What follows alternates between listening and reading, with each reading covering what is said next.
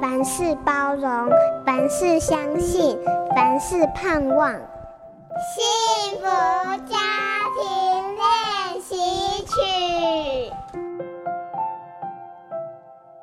从前可能是怕穷，现代人可能的引诱是物质太过丰富，太容易得到的东西对孩子不是好事。该怎么拿捏物质的奖励，是一个很重要的分寸。我自己有几个标准：第一个，他们是否能够好好照顾他们的物品；更重要的是，他们会不会分享。我对他们说：如果你还没有学会分享，那代表你还不懂得如何拥有。我们有时候也需要去反思，是不是常常以物质当做孩子听话的条件，而不是耐心的去解释。应该听话的理由，我们也要避免让逛街成为一种休闲活动，除非是进行一些有目的性的采购，比如说买家庭的必需品、过年的新衣或是新鞋。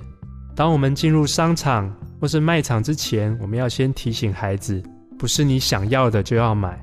孩子长大也就开始要学习面对诱惑，不会觉得非买不可。当然，这部分需要我们父母以身作则，常常提醒自己跟孩子去分辨什么是想要，什么是需要，甚至我们更该进一步去思考，还有很多人比我们更有需要。改变教养思维，让耶稣帮你带小孩。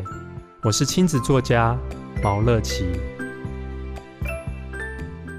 本节目由好家庭联播网、台北 Bravo FM 九一点三、台中古典音乐台 FM 九七点七制作播出。